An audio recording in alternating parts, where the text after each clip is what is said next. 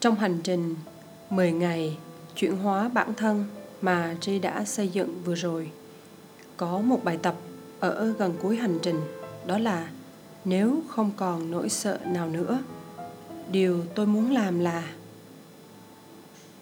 đây là một dạng bài tập mà Ri hay ví von là nó như một quả bom có sức sát thương không nhỏ. Trong nhiều cuộc hành trình, Ri đã từng chứng kiến. Có nhiều người chỉ mới đọc tiêu đề bài tập thôi. Đã sững sờ. Có người đã xúc động đến muốn khóc. Bởi vì phát hiện ra mình chưa từng hỏi chính mình câu hỏi này. Có người thì thẫn thờ rất lâu. Khi đi tìm câu trả lời cho cái tình huống, nếu không còn nỗi sợ nào nữa điều tôi muốn làm là gì? Nếu không còn nỗi sợ nào hết, bạn muốn làm gì?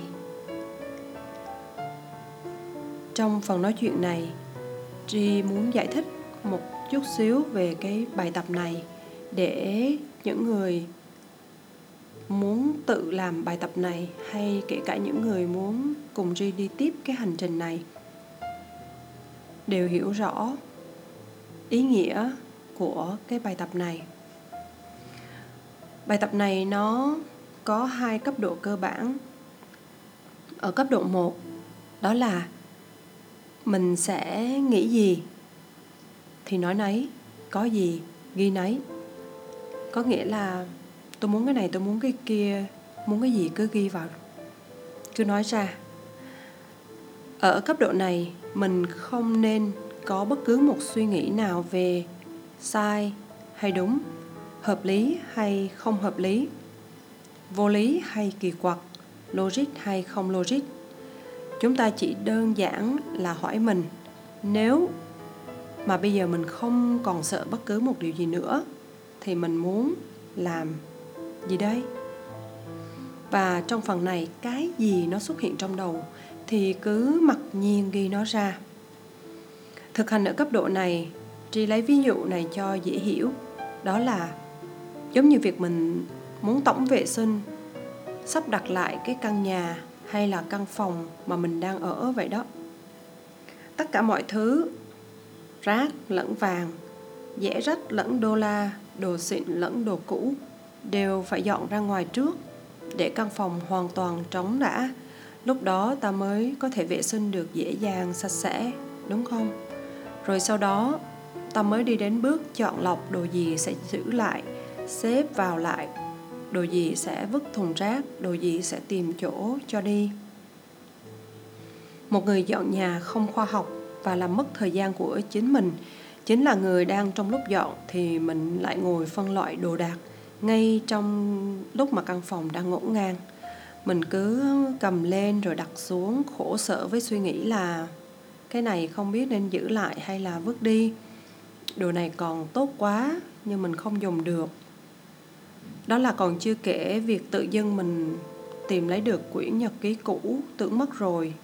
Hay là vớ lấy được một tập hình hồi còn nhỏ, thì mình mở ra và mình lại đắm chìm luôn trong đó mà quên mất mục đích chính của mình là dọn dẹp lại căn phòng. Cho nên kể cả cái bước ở cấp độ 1 này đôi khi chúng ta vẫn cần một người quan sát, một người coach ở bên cạnh.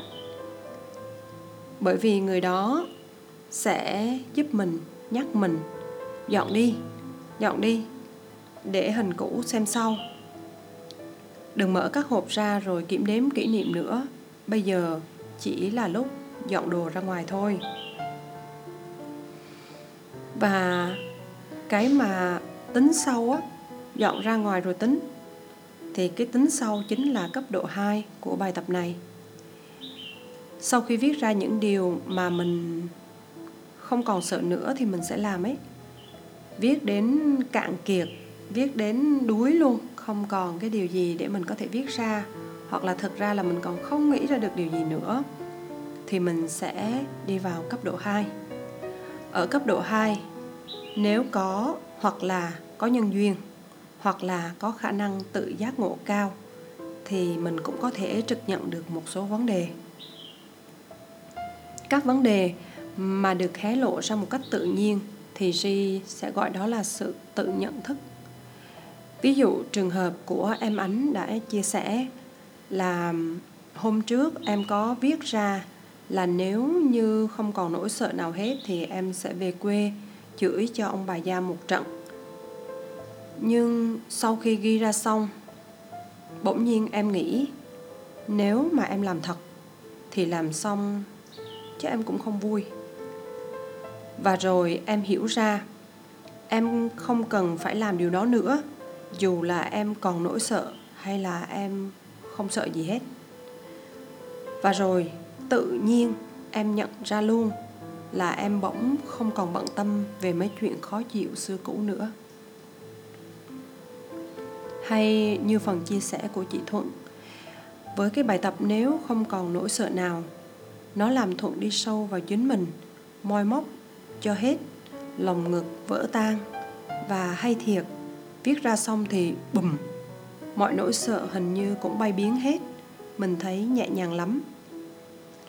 Hai chia sẻ này là hai điển hình của việc đạt được sự nhận thức vấn đề một cách tự nhiên khi mình thật sự bộc lộ hết ra những gì đằng sau nỗi sợ. Vì sao Ri nói đi, nói lại về sự gọi là nhận thức tự nhiên này? Tại sao gọi là tự nhiên? Tự nhiên chính là ở chỗ mình không cố tư duy gì hết. Mình không cố biện luận vấn đề hay là tìm cách suy nghĩ cho tích cực lên, hiểu thoáng rộng ra lên gì hết.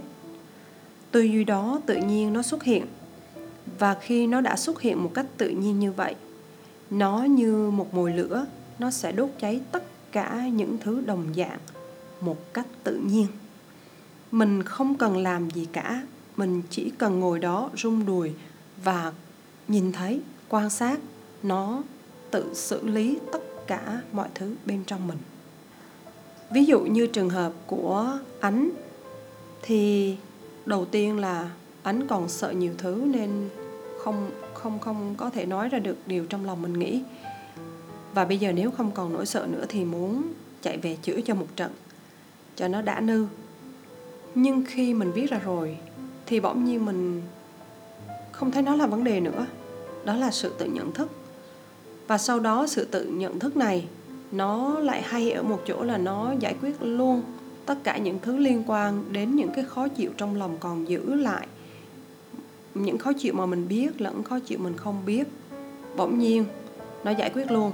Mình thấy là dù có sợ hay không sợ, mình cũng không ưng làm việc đó nữa, không cần thiết nữa. Đó chính là sự tự nhận thức. Để đạt được điều này, chúng ta cứ phải dọn hết đồ ra khỏi phòng đã. Mình cứ phải hồn nhiên ghi hết tất cả những suy nghĩ, cảm nhận của mình ra giấy đã khi mà mình còn chưa chịu dọn hết ra, cả tốt lẫn xấu, cả dùng được lẫn không dùng được, mà mình cứ đứng ở trong đó mắc kẹt giữa định kiến, tư duy và sự phán xét của chính mình, như kiểu là, trời ơi, sao mà cái đồ này hư lâu rồi mà mình cứ để trình hình trong phòng cho nó chật vậy ta? Trời ơi, cái này có sẵn mà mình không biết rồi mình lại còn phải đi mua thêm. Hay trời ơi, sao mà mình có thể nghĩ ra một cái ý nghĩ kinh khủng như vậy hả trời? À, nếu như mà mình cứ bị mắc kẹt trong một cái đống ngổn ngang như vậy thì mình sẽ không đi qua được cấp độ 1 của bài tập này không bước qua được cái giai đoạn này thì là mình đang mắc kẹt. Và những người mà mình đã làm xong cái cấp độ 1 này thì bây giờ cái cấp độ 2 là cái cấp độ hoặc là cùng đi với Ri tiếp tục hành trình tiếp hay tự mình tự xử với bản thân mình thì mình cần biết được rằng ở cái cấp độ 2 này á đạt được sự tự nhận thức ở khía cạnh nào đó cũng chỉ là một cái bước sơ khai đầu tiên của cấp độ 2 thôi. Ở đây từ khả năng tư duy A sẵn có của mình ha, mình sẽ nhận ra vấn đề ở tầng mức A hoặc mình sẽ được giải quyết khía cạnh ở mức A tương ứng. Và rồi chúng ta phải đi thêm một bước nữa, đó là tách mình ra khỏi vấn đề này để tư duy lên mức tổng thể để thấy được bức tranh toàn cảnh. Giống như kiểu mình ờ, yêu thành phố Đà Nẵng ha, mình thấy thành phố Đà Nẵng rất là đẹp rồi. Nhưng mà ở cái thị trường thị lực của mình mình đi ra bờ sông mình thấy bờ sông đẹp mình đi ra biển mân thái mình nhìn qua sơn trà thì mình thấy chùa linh ứng và khúc biển đó rất đẹp cho đến một ngày mình ờ, nhìn thấy được một clip ở trên TV, trên truyền hình hay là trên internet có một cái camera nó bay ở trên cao và nó đưa hết toàn cảnh của Đà Nẵng vào trong chừng có mấy phút thôi. Thì cái hình ảnh nó ăn sâu vào mình và mình thấy được Đà Nẵng của mình tổng thể như vậy đẹp như vậy chứ không phải thấy từng cái góc đẹp một trong cái tầm mắt của mình. Đó chính là cái điều mà em muốn nói tới cái bước hai của cấp độ 2 đó chính là mình phải tách mình ra khỏi cái tư duy hiện tại của mình để mình nâng nó lên ở một cái nhìn toàn thể.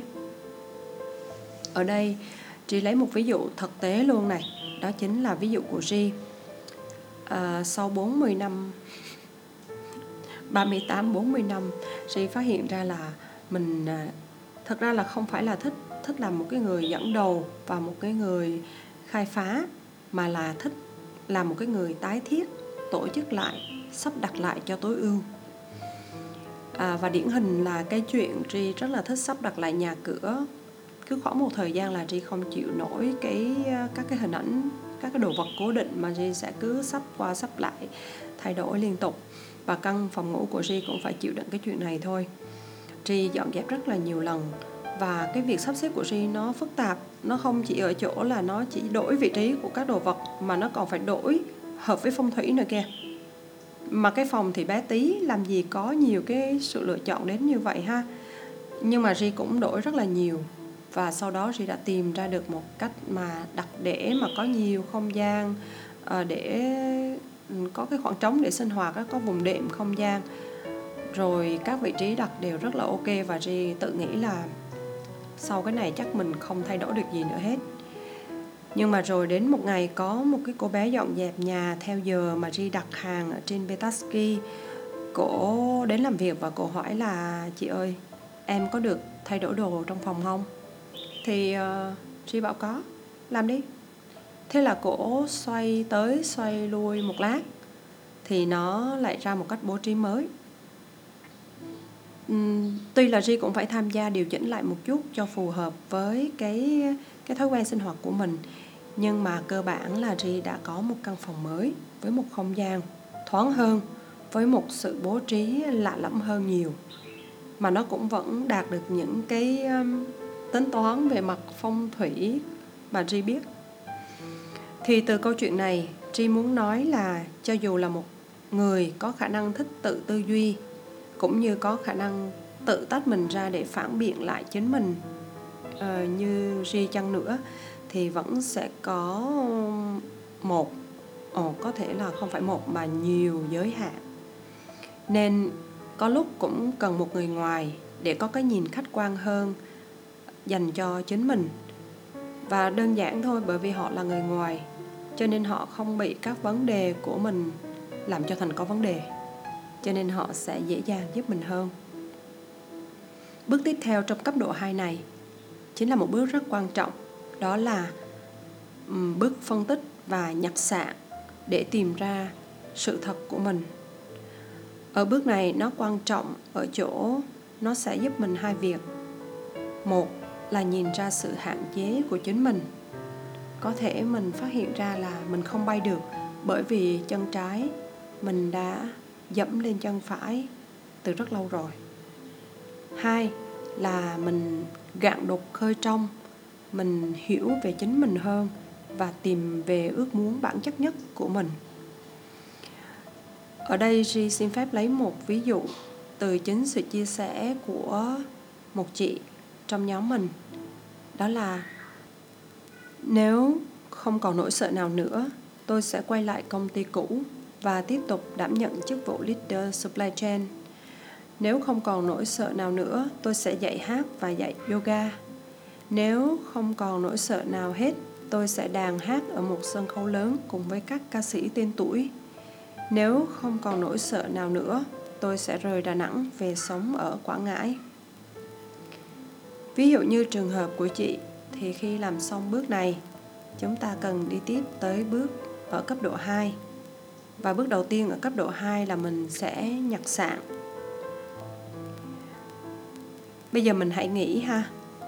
Nếu như có một cái ông thượng đế nào đó đang ngồi chờ mình thỉnh cầu xong thì sẽ phê duyệt cho mình, thì à, chắc là ổng sẽ bị rối beng theo mình luôn.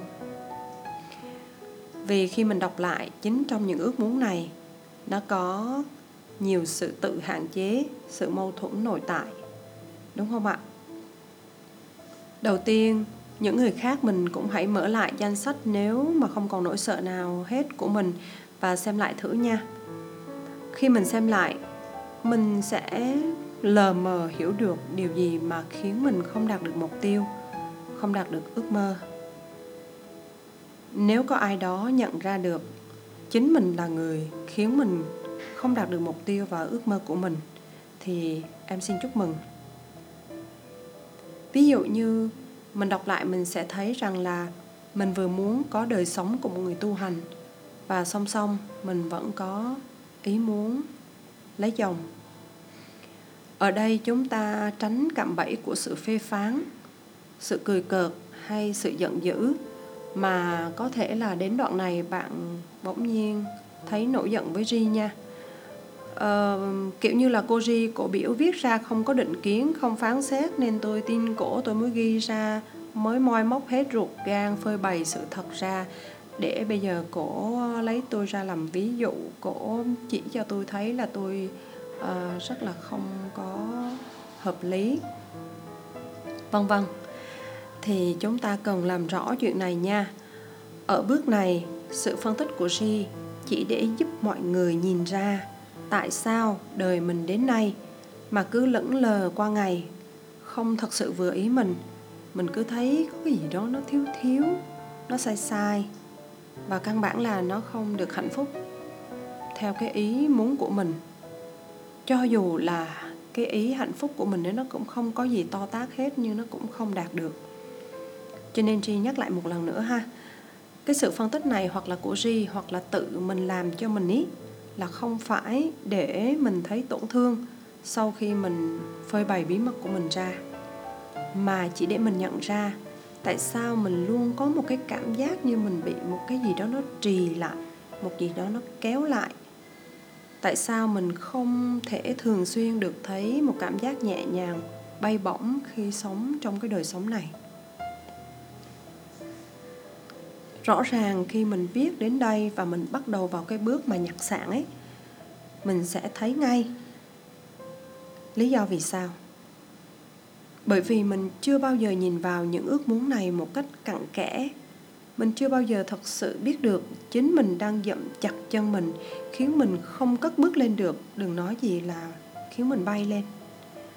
Vậy mà mình cứ tưởng là mình xui xẻo, không may mắn như người khác mình cứ thấy sự khó khăn nào đó ở bên ngoài. Rồi sau đó mình còn làm những cái điều mà em hay ví von là mình cứ lấy đồ để chùm lên cái đống phân á. Có nghĩa là mình cứ dỗ ngọt mình rằng là, ok, nghiệp của tôi như vậy, thôi tôi chịu thôi. Hay là ờ thôi tôi phải biết đủ, tôi phải biết hài lòng về cuộc sống này. Thôi tôi ờ, chấp nhận tôi tu. Tôi thấy là tôi đang có nhiều điều này cũng đỡ hơn người khác rất là nhiều rồi à, tôi đọc nhiều quyển sách hay sống tích cực để tôi suy nghĩ tích cực cho thoáng vấn đề vân vân.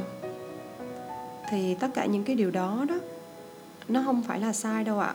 Em luôn luôn không có nói đến một cái gì sai và đúng ở đây cả. Nhưng mà chúng ta đang che đậy cái đóng phân chứ chúng ta không dọn phân. Nói ngắn gọn là như vậy. Cho nên á, là mình cứ luôn cảm thấy một cái sự không thỏa mãn ở bên trong vậy bây giờ mình cần mở ra và đọc lại những gì mình đã viết và hãy hỏi mình hoặc là nhờ coach của mình giúp.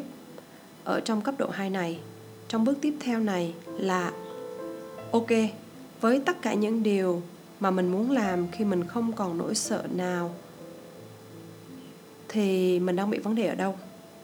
Mình sẽ gom các cái cái cái ước muốn này theo cùng một nhóm ví dụ như cái cái ví dụ em đang lấy ở trên đó đó là nó thuộc nhóm nghề nghiệp và công việc. Mình sẽ tự hỏi nha, mình muốn quay trở lại công ty cũ với công việc cũ hay thực ra là mình muốn có được công việc nào đó thuộc sở trường của mình và có thu nhập ổn định? Mình muốn thuộc về một đoàn thể hay là mình muốn làm công việc tự do của một ca sĩ, rồi dạy hát và dạy yoga? Nếu mình muốn song song tất cả, sáng đi làm có lương ổn định. Chiều 246 dạy hát cho vui. Chiều 3 năm 7 chủ nhật dạy yoga cho khỏe. Và tối thì mình lại được lên sân khấu tỏa sáng, là một ca sĩ sống với cái đam mê ca hát của mình. Thì à, ở đây Tri một lần nữa nói lại, Tri không có khái niệm về đúng sai.